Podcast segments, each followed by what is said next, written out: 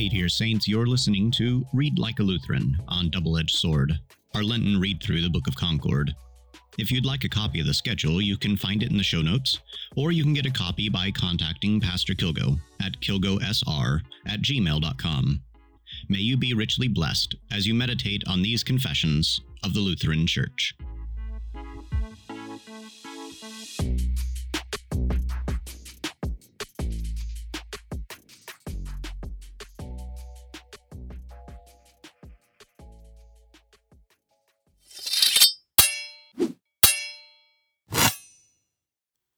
Large Catechism of Dr. Martin Luther, the Fifth, Sixth, Seventh, and Eighth Commandments. The Fifth Commandment You shall not murder. We have now finished teaching about both the spiritual and the temporal government, that is, the divine and the parental authority and obedience. But now we go forth from our house among our neighbors to learn how we should live with one another, every one himself toward his neighbor. Therefore, God and government are not included in this commandment, nor is the power to kill taken away, which God and government have. To punish evildoers, God has delegated his authority to the government, not parents. In earlier times, as we read in Moses, parents were required to bring their own children to judgment and even to sentence them to death. Therefore, what is forbidden in this commandment is forbidden to the individual in his relationship with anyone else but not to the government. Now, this commandment is easy enough and has often been presented because we hear it each year in the Gospel of St. Matthew, chapter 5, where Christ himself explains and sums it up. He says that we must not kill, neither with hand, heart, mouth, signs, gestures, help, nor counsel. Therefore, this commandment forbids everyone to be angry, except those, as we said, who are in the place of God that is, parents and the government. For it is proper for God and for everyone who is in a divine estate to be angry, to rebuke, and to punish because of those very persons who transgress this and other commandments. The cause and need of this commandment is that God well knows that the world is evil, and that this life has much unhappiness. Therefore, he has set up this and the other commandments between the good people and the evil. Now, just as there are many attacks on all commandments, so the same happens also with this commandment. We must live among many people who do us harm, and we have a reason to be hostile to them. For example, when your neighbor sees that you have a better house and home, a larger family and more fertile fields, greater possessions and fortune from God than he does, he gets in a bad mood, envies you, and speaks no good of you. So, by the devil's encouragement, you will get many enemies who cannot bear to see you have any good, either bodily or spiritual. When we see such people, our hearts also would like to rage and bleed and take vengeance. Then there arise cursing and blows. From them, misery and murder finally come. In this commandment, God, like a kind father, steps in ahead of us, intervenes, and wishes to have the quarrel settled, so that no misfortune comes from it, and no one destroys another person. And briefly, he would in this way protect, set free, and keep in peace everyone against the crime and violence of everyone else. He would have this commandment placed as a wall, fortress, and refuge around our neighbor, so that we do not hurt or harm him in his body. The commandment has this goal that no one would offend his neighbor because of any evil deed, even though he has fully deserved it. For where murder is forbidden, all cause from which murder may spring is also forbidden. For many people, although they do not kill, curse, and utter a wish that would stop a person from running far if it were to strike him on the neck. Now, this urge dwells in everyone by nature. It is common practice that no one is willing to suffer at the hands of another person. Therefore, God wants to remove the root and source by which the heart is embittered against our neighbor. He wants to make us used to keeping this commandment ever in view, always to contemplate ourselves in it as in a mirror, to regard the will of God, and to turn over to Him the wrong that we suffer with hearty confidence, and by calling on His name. In this way, we shall let our enemies rage and be angry, doing what they can. We learn to calm our wrath and to have a patient, Gentile heart, especially toward those who give us cause to be angry, namely our enemies. Therefore, the entire sum of what it means not to murder is to be impressed most clearly upon the simple minded. In the first place, we must harm no one, either with our hand or by deed. We must not use our tongue to instigate or counsel harm. We must neither use nor agree to use any means or methods by which another person may be injured. Finally, the heart must not be ill disposed toward anyone or wish another person ill in anger and hatred then body and soul may be innocent toward everyone, but especially toward those who wish you evil or inflict such things upon you. For to do evil to someone who wishes you good and does you good is not human, but devilish. Second, a person who does evil to his neighbor is not the only one guilty under this commandment. It also applies to anyone who can do his neighbor good, prevent or resist evil, defend and save his neighbor so that no bodily harm or hurt happen to him yet does not do this.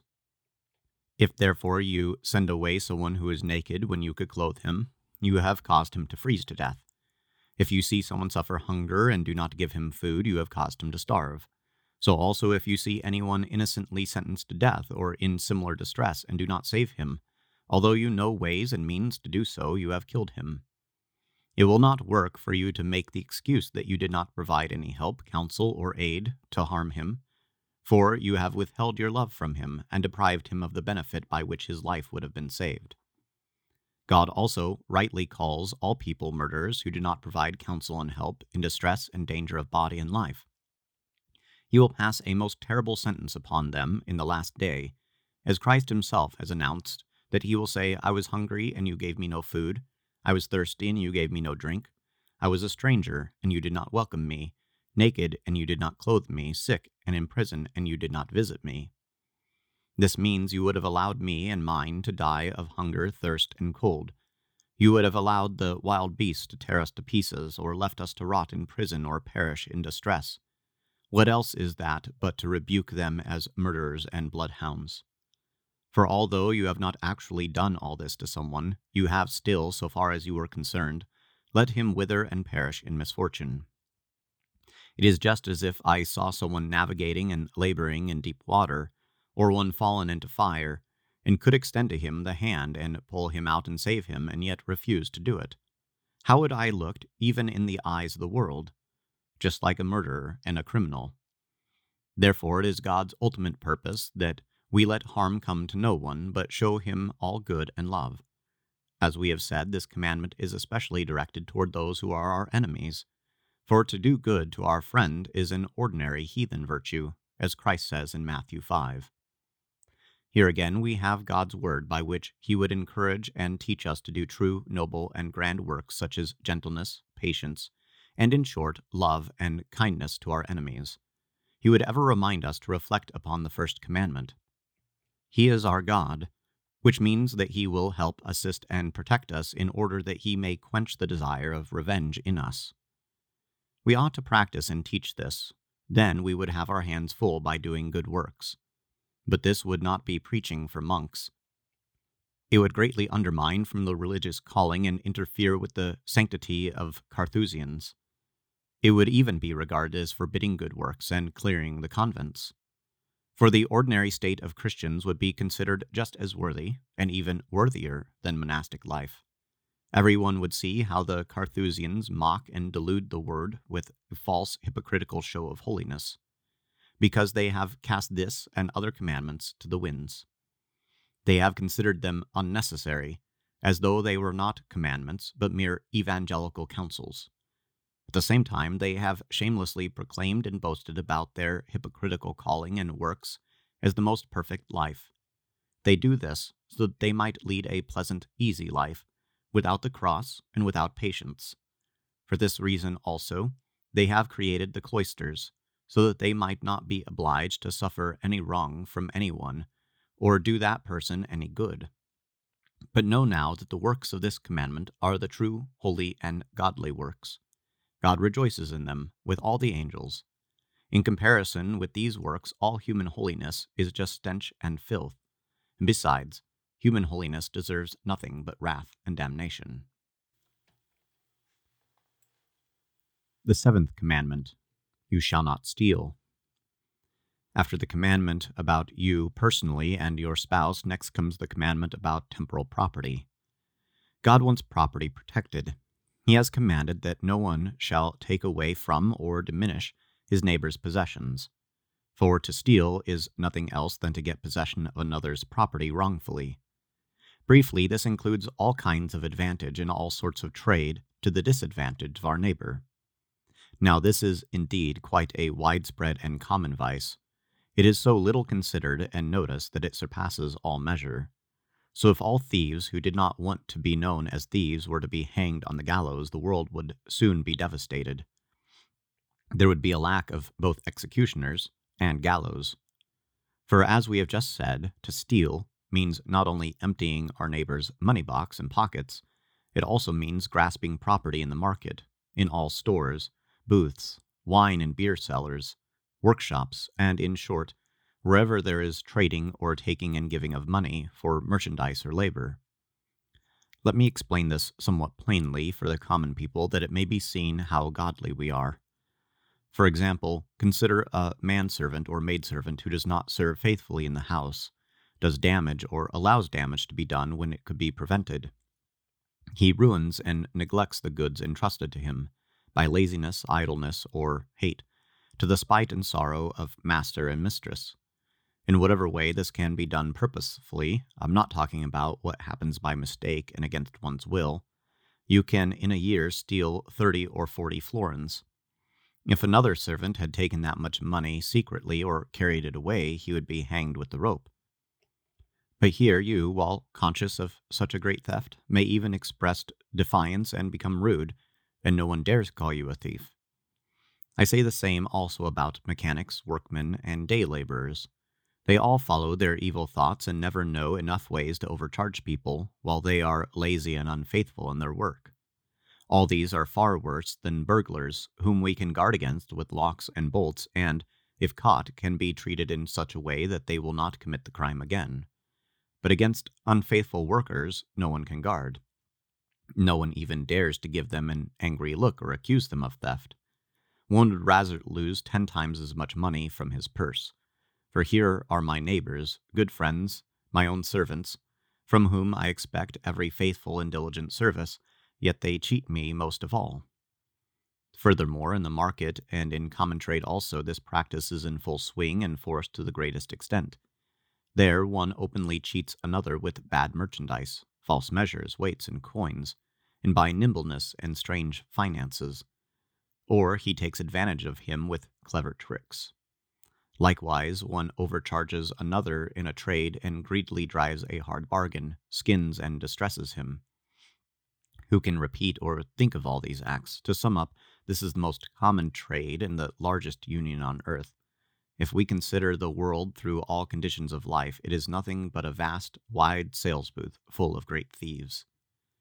Therefore, some are so called swivel chair robbers, land and highway robbers, not pit clocks and burglars. For they snatch away easy money, but they sit on a chair at home and are styled great noblemen and honorable pious citizens. They rob and steal in a way assumed to be good. Yes, here we might be silent about the petty individual thieves if we were to attack the great powerful arch thieves whom lords and princes keep company. These thieves daily plunder not only a city or two, but all of Germany. Indeed, where should we place the head and supreme protector of all thieves, the holy chair at Rome with all its train of attendants, which has grabbed by theft and wealth of all the world and holds it to this day? This is, in short, the way of the world. Whoever can steal and rob openly goes free and secure, unmolested by anyone, and even demands that he be honored. Meanwhile, the little burglars, who have once trespassed, must bear the shame and punishment to make the former thieves appear godly and honorable.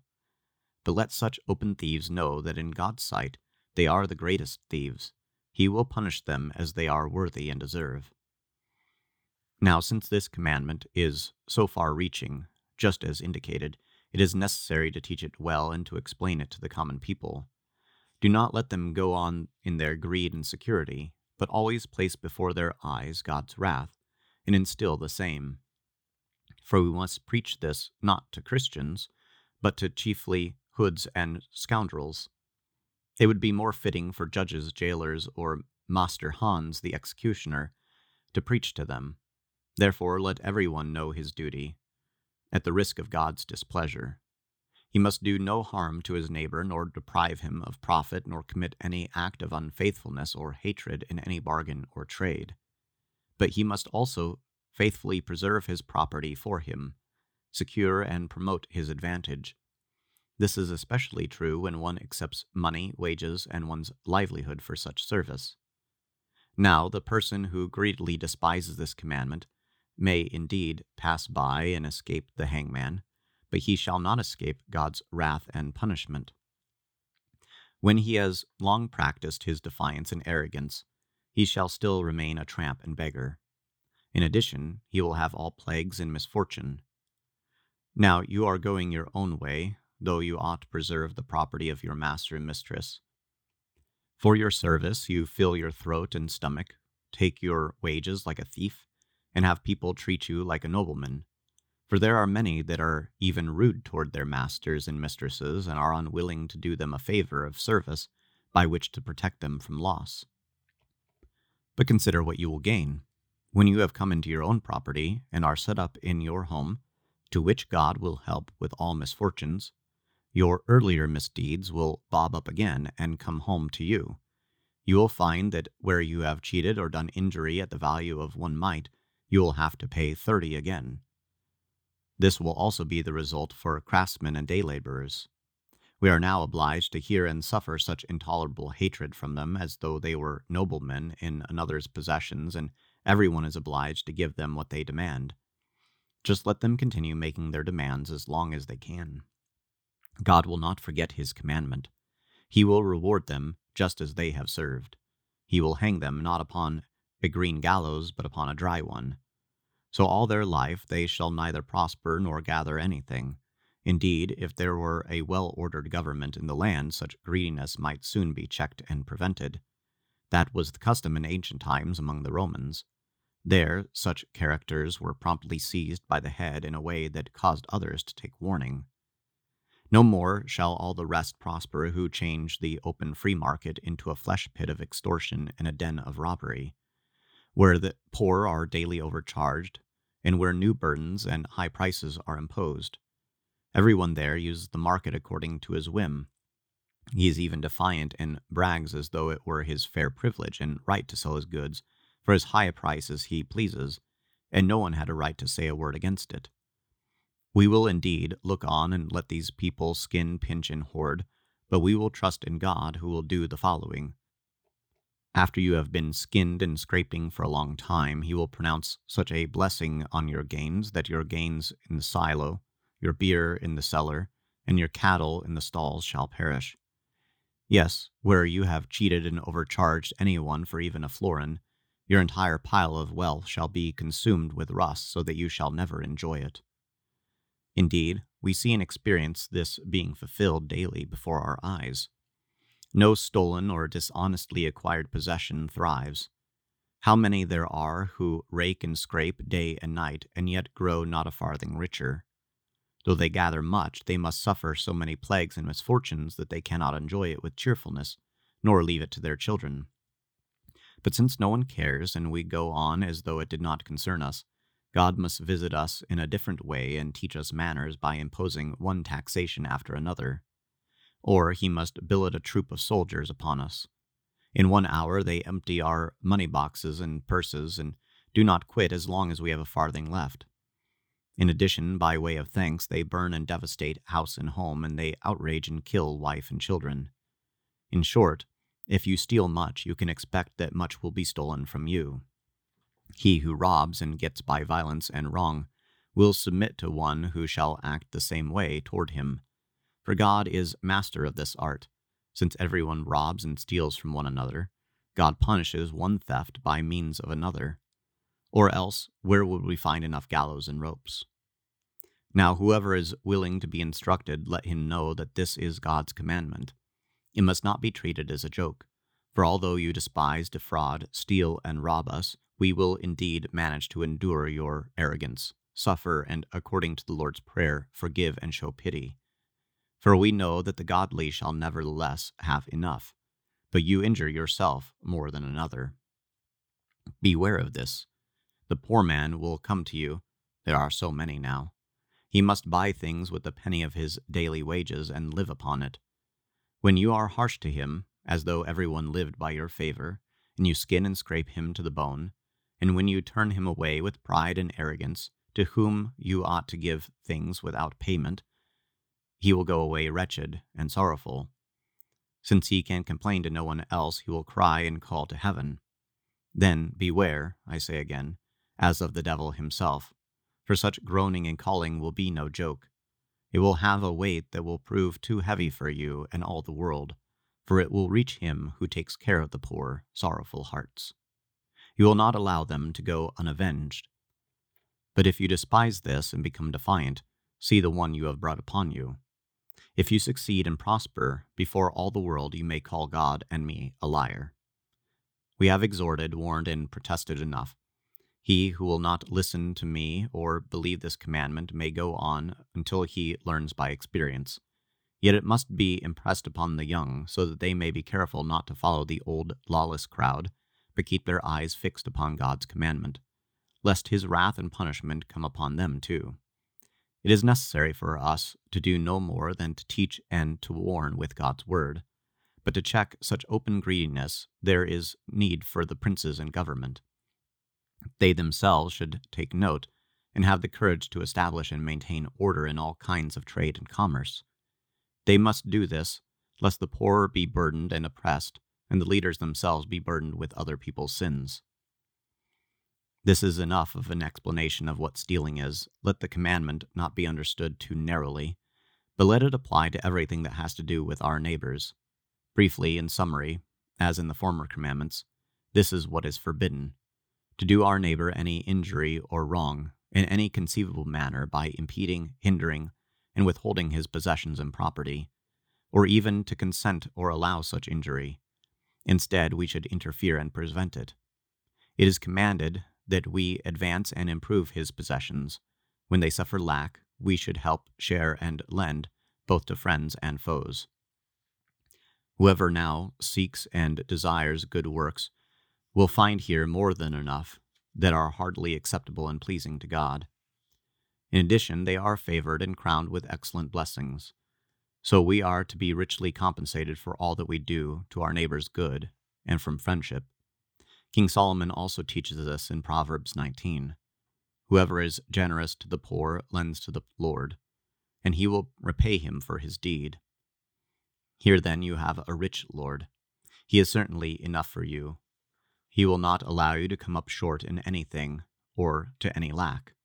So you can, with a joyful conscience, enjoy a hundred times more than you could scrape together with unfaithfulness and wrong. Now, whoever does not desire this blessing will find enough wrath and misfortune.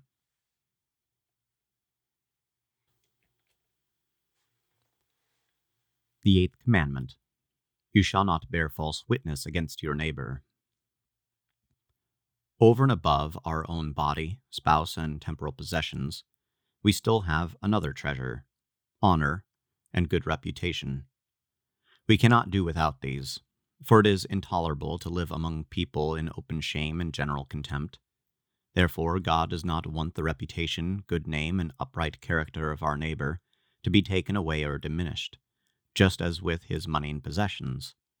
He wants every one to stand in his integrity before wife, children, servants, and neighbors. In the first place, we must consider the plainest meaning of this commandment, according to the words, You shall not bear false witness. This applies to the public courts of justice, where a poor innocent man is accused and oppressed by false witnesses in order to be punished in his body, property, or honor. Now, this commandment appears as though it were of little concern to us at present, but with the Jewish people it was quite common and an ordinary manner. For the people were organized under an excellent and regular government.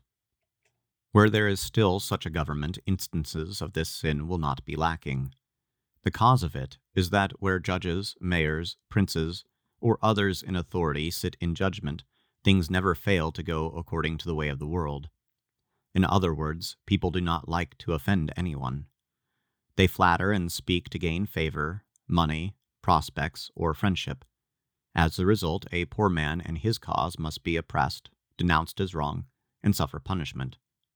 It is a common disaster in the world that in courts of justice, godly men seldom preside. To be a judge requires above all things a godly man, and not only a godly man, but also a wise, modest, indeed a brave and bold man. Likewise, to be a witness requires a fearless and especially godly man. For a person who is to judge all matters rightly and carry them through with his decision will often defend good friends, relatives, neighbors, and the rich and powerful, who may greatly serve or injure him. Therefore, he must be quite blind, have his eyes and ears closed, neither see nor hear, but go straight forward in everything that comes before him and decide accordingly. Therefore, this commandment is given in the first place so that every one shall help his neighbor to secure his rights, and not allow them to be hindered or twisted. But every one shall promote and strictly maintain these rights, no matter whether he is a judge or a witness, and let it apply to whatsoever it will. A particular goal is set up here for our jurists that they be careful to deal truly and uprightly with every case, allowing right to remain right. On the other hand, they must not pervert anything by their tricks and technical points, turning black into white and making wrong out to be right. They must not gloss over a matter or keep silent about it, regardless of a person's money, possession, honor, or power. This is one part in the plainest sense of the commandment about all that takes place in court. Next, this commandment extends very much further if we are to apply it to spiritual jurisdiction or administration. Here it is a common occurrence that everyone bears false witness against his neighbor. For wherever there are godly preachers and Christians, they must bear the sentence before the world that calls them heretics, apostates, and indeed instigators and desperately wicked unbelievers. Besides, God's word must suffer in the most shameful and hateful manner, being persecuted, blasphemed, contradicted, perverted, and falsely quoted and interpreted. But let this go, for this is the way of the blind world, which condemns and persecutes the truth and God's children, and yet considers it no sin. In the third place, which concerns us all, this commandment forbids all sins of the tongue, by which we may injure or confront our neighbor. To bear false witness is nothing else than a work of the tongue. Now God prohibits whatever is done with the tongue against a fellow man. This applies to false preachers with their doctrine and blasphemy, false judges and witnesses with their verdict, or outside the court by lying and speaking evil. Here belongs particularly the detestable, shameful vice of speaking behind a person's back and slandering, to which the devil spurns us on, and of which much could be said. For it is a common evil plague that everyone prefers hearing evil more than hearing good about his neighbor.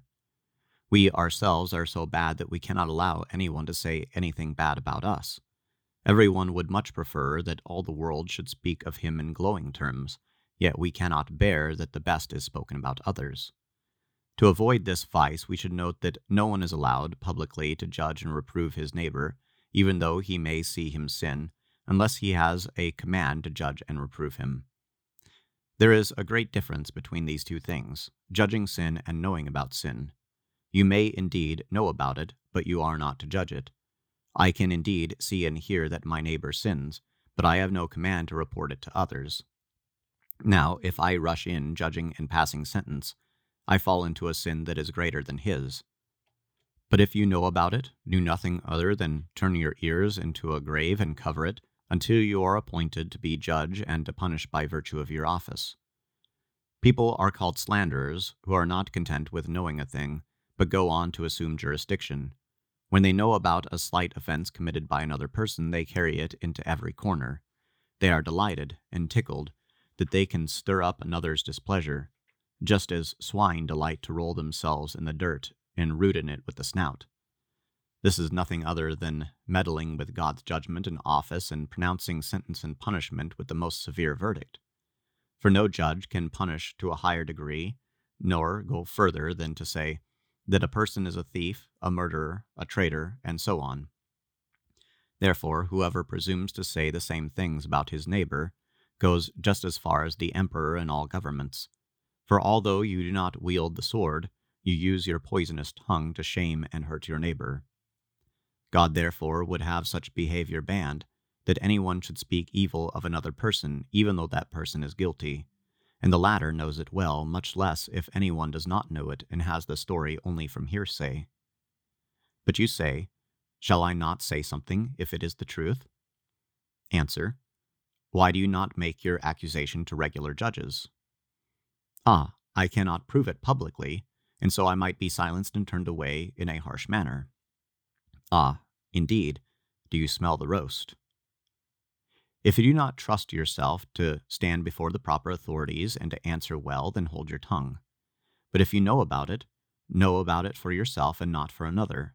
For if you tell the matter to others, although it is true, you will look like a liar, because you cannot prove it. Besides, you are acting like a rascal. We should never deprive anyone of his honor or good name unless it is first taken away from him publicly. False witness, then, is everything that cannot be properly proved. No one shall make public or declare for truth what is not obvious by sufficient evidence. In short, whatever is secret should be allowed to remain secret, or, at any rate, should be secretly rebuked, as we shall hear. Therefore, if you meet an idle tongue that betrays and slanders someone, contradict such a person promptly to his face, so that he may blush. Then many a person will hold his tongue, who otherwise would bring some poor man into bad repute, from which he would not easily free himself. For honor and a good name are easily taken away, but not easily restored. So you see that it is directly forbidden to speak any evil of our neighbor. However, the civil government, preachers, father, and mother are not forbidden to speak out. This is based on the understanding that this commandment does not allow evil to go unpunished. Now, in the fifth commandment, no one is to be injured in body, and yet Master Hans, the executioner, is excluded from this rule. By virtue of his office, he does his neighbor no good, but only evil and harm. Nevertheless, he does not sin against God's commandment. God has instituted that office on his own account. God has reserved punishment for his own good pleasure, as he threatens in the first commandment. In the same way, although no one has a personal right to judge and condemn anyone, yet if any of those who serve in offices of judgment fail to judge, they sin just as surely as a person who would act on his own accord without any such office. For in matters of justice, necessity requires one to speak of the evil, to prefer charges, to investigate, and to testify. This is no different from the case of a doctor who is sometimes compelled to examine and handle the private parts of the patient whom he is to cure. In the same way, governments, fathers and mother, brother and sister, and other good friends are under obligation to one another to rebuke evil wherever it is needful and profitable. The true way in this matter would be to keep the order of the gospel. In Matthew 18, Christ says, If your brother sins against you, go and tell him his fault between you and him alone. Here you have a precious and excellent teaching for governing well the tongue, which is to be kept carefully against this detestable misuse. Let this then be your rule, that you do not too quickly spread evil about your neighbor and slander him to others. Instead, admonish him privately that he may amend his life. Likewise, if someone reports to you that this or that person has done, teach him too to go on and admonish that person personally if he has seen the deed himself, but if he has not seen it, let him hold his tongue. You can learn the same thing also from the daily government of the household. When the master of the house sees that his servant does not do what he ought, he admonishes him personally. But if he were so foolish as to let the servant sit at home and went on the streets to complain about him to his neighbors, he would no doubt be told, You fool, how does that concern us? Why don't you tell it to the servant? Look, that would be acting quite brotherly, so that evil would be stopped and your neighbor would retain his honor. As Christ also says in the same place, if he listens to you, you have gained your brother. Then you have done a great and excellent work, for do you think it is a small matter to gain a brother? Let all monks and holy orders step forth, with all their works melted together into one mass, and see if they can boast that they have gained a brother. Further, Christ teaches, But if he does not listen, Take one or two others along with you, that every charge may be established by the evidence of two or three witnesses. So the person concerned in this matter must always be dealt with personally, and must not be spoken of without his knowledge. But if that does not work, then bring it publicly before the community, whether before the civil or the church court. For then you will not stand alone, but you have those witnesses with you by whom you can convict the guilty one. Relying on their testimony, the judge can pronounce sentence and punishment. This is the right and regular course for checking and reforming a wicked person. But if we gossip about one another in all corners and stir the filth, no one will be reformed. Later, when we are to stand up and bear witness, we deny having said so. Therefore, it would serve such tongues right if their itch for slander were severely punished, as a warning to others. If you are acting for your neighbor's reformation or from love of the truth, you would not sneak about secretly nor shun the day and the light. All this has been said about secret sins. But where the sin is quite public, so that the judge and everybody know about it, you can without any sin shun the offender and let him go his own way, because he has brought himself into disgrace. You may also publicly testify about him. For when a matter is public in the daylight, there can be no slandering or false judging or testifying. It is like when we now rebuke the Pope with his doctrine, which is publicly set forth in books and proclaimed in all the world. Where the sin is public, the rebuke must also be public, that everyone may learn to guard against it. Now we have the sum and general understanding of this commandment. Let no one do any harm to his neighbor with the tongue, whether friend or foe. Do not speak evil of him, no matter whether it is true or false, unless it is done by commandment or for his reformation. Let everyone use his tongue and make it serve for the best of everyone else, to cover up his neighbor's sins and infirmities, excuse them, conceal and garnish them with his own reputation.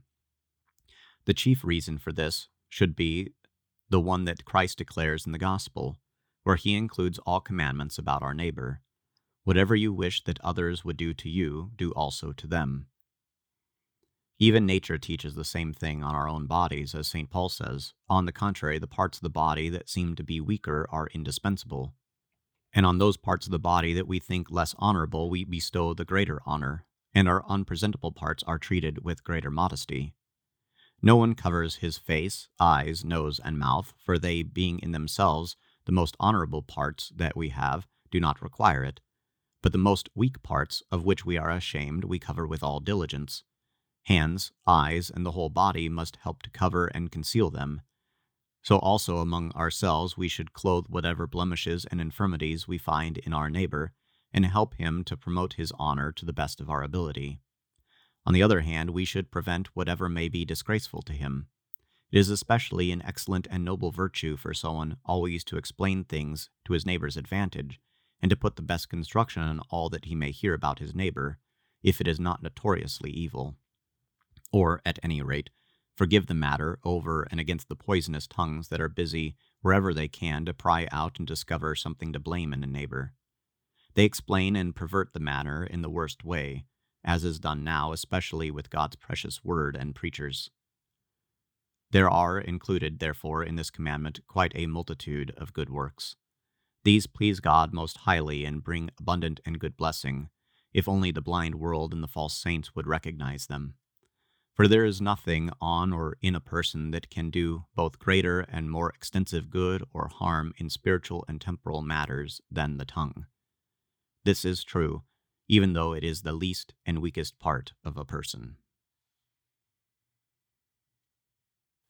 The sixth commandment You shall not commit adultery. The following commandments are easily understood from the explanation of the preceding commandments for they are all to show us that we must avoid doing any kind of harm to our neighbor. But they are arranged in a fine order. In the first place, they talk about our neighbor personally. Then they proceed to talk about the person nearest him, or the closest possession next after his body, namely his wife. She is of one flesh and blood with him, so that we cannot inflict a higher injury upon him in any good than this. Therefore, it is clearly forbidden here to bring any disgrace upon our neighbor regarding his wife. The commandment really takes aim at adultery because among the Jewish people it was ordained and commanded that everyone must be married. The young were engaged to be married early, and the virgin state was held in small esteem. Yet neither were public prostitution and lewdness tolerated, as now. Therefore, adultery was the most common form of unchastity among them. But among us there is such a shamefulness and the very dregs of all vice and lewdness. Therefore, this commandment is directed against all kinds of unchastity, whatever it may be called. Not only is the outward act of adultery forbidden, but also every kind of cause, motive, and means of adultery. Then the heart, the lips, and the whole body may be chaste and offer no opportunity, help, or persuasion toward inchastity.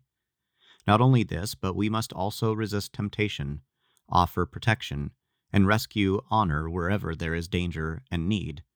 We must give help and counsel so as to maintain our neighbor's honor. For wherever you abandon this effort when you could resist unchastity, or whenever you overlook it as if it did not concern you, you are as truly guilty of adultery as the one doing the deed. To speak in the briefest way, this much is required of you. Everyone must live chastely himself and help his neighbor do the same. So, by this commandment, God wishes to build a hedge round about and protect every spouse so that no one trespasses against him or her. But this commandment is aimed directly at the state of marriage and gives us an opportunity to speak about it. First, understand and mark well how gloriously God honors and praises this estate. For by his commandment he both approves and guards it. He has approved it in the fourth commandment honor your father and your mother. But here he has, as we said, hedged it about and protected it. Therefore, he also wishes us to honor it and maintain and govern it as a divine and blessed estate, because in the first place he has instituted it before all others. He created man and woman separately, as is clear. This was not for lewdness, but so that they might live together in marriage, be fruitful, bear children, and nourish and train them to honor God. Therefore, God has also most richly blessed this estate above all others. In addition, he has bestowed on it and wrapped up in it everything in the world, so that this estate might be well and richly provided for. Married life is therefore no joke or presumption. It is an excellent thing and a matter of divine seriousness. For marriage has the highest importance to God, so that people are raised up who may serve the world and promote the knowledge of God, godly living, and all virtues, to fight against wickedness and the devil. I have always taught that this estate should not be despised, nor held in disrepute, as is done by the blind world and our false church leaders. Marriage should be regarded as it is in God's Word, where it is adorned and sanctified. It is not only placed on an equality with other estates, but it comes first and surpasses them all emperor, princes, bishops, or whatever they please. For both church and civil estates must humble themselves and be found in this estate, as we shall hear. Therefore, it is not a peculiar estate, but the most common and noblest estate that runs through all Christendom. Yes, it extends through all the world. In the second place, you must know also that marriage is not only an honorable, but also a necessary estate. In general, and in all conditions, it is solemnly commanded by God that men and women who are created for marriage shall be found in this estate. Yet there are some exceptions, although few, whom God has especially set apart. They are not fit for the married estate, or they are individuals whom he has released by a high supernatural gift so that they can maintain chastity without this estate. For where nature has its course, since it is given by God, it is not possible to remain chaste without marriage. For flesh and blood remain flesh and blood. The natural desire and excitement have their course without delay or hindrance, as everybody sees and feels, in order Therefore, that it may be easier in some degree to avoid unchastity, God has commanded the estate of marriage. In this way, everyone may have his proper portion and be satisfied with it. Yet God's grace is also required in order that the heart may be pure. From this you see how this popish rabble, priests, monks, and nuns, resist God's order and commandment, for they desire and forbid matrimony, and they dare and vow to maintain perpetual chastity Besides this, they deceive the simple minded with lying words and appearances. For no one has so little love and desire for chastity as these very people. Because of such great sanctity, they avoid marriage and either indulge in open and shameless prostitution, or secretly do even worse, so that one dare not speak of it. Unfortunately, this has been learned too fully. In short, even though they abstain from the act, their hearts are so full of unchaste thoughts and evil lusts that there is a continual burning and secret suffering, which can be avoided in the married life. Therefore, all vows of chastity outside of the married estate are condemned by this commandment. Free permission to marry is granted. Indeed, even the command is given to all poor ensnared consciences that have been deceived by their monastic vows abandon the unchaste state and enter the married life. They must consider that even if the monastic life were godly, it would still not be in their power to maintain chastity. And if they remain in their monastic vows, they must not only sin more and more against this commandment. Now, I speak of this in order that the young may be guided, so that they desire the married estate, and know that it is a blessed estate and pleases God. For in this way, over time, we might cause married life to be restored to honor. There might be less of the filthy, loose, disorderly ends that now run riot the world over in open prostitution and other shameful vices arising from disregard for married life. Therefore, it is the duty of parents and the government to see to it that our youth are brought up with discipline and respectability. When they have become mature, parents and governments should provide for them to marry in the fear of God and honorably. God would not fail to add his blessing and grace so that people would have joy and happiness from marriage. Let me now say in conclusion what this commandment demands.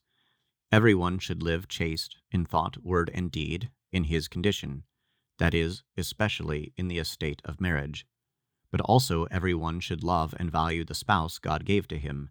For where marital chastity is to be maintained, man and wife must by all means live together in love and harmony. Then one may cherish the other from the heart and with complete faithfulness. For harmony is one of the principal points that enkindles love and desire for chastity, so that where this is found, chastity will follow without any command. Therefore, St. Paul diligently encourages husband and wife to love and honor one another. Here you have again precious, indeed many, and great good works.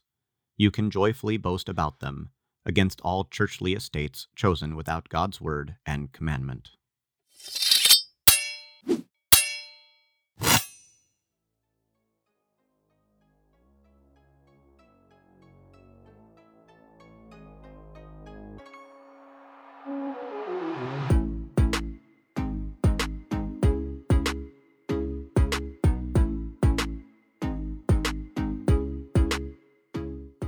Thanks again for listening to Read Like a Lutheran on Double Edged Sword.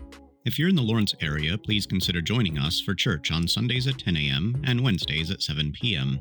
We also have a variety of Bible studies available, which you can find by visiting our website at redeemer lawrence.org. If you have any questions, please do not hesitate to contact us. Until next time, may the Lord bless you and keep you in his mercy.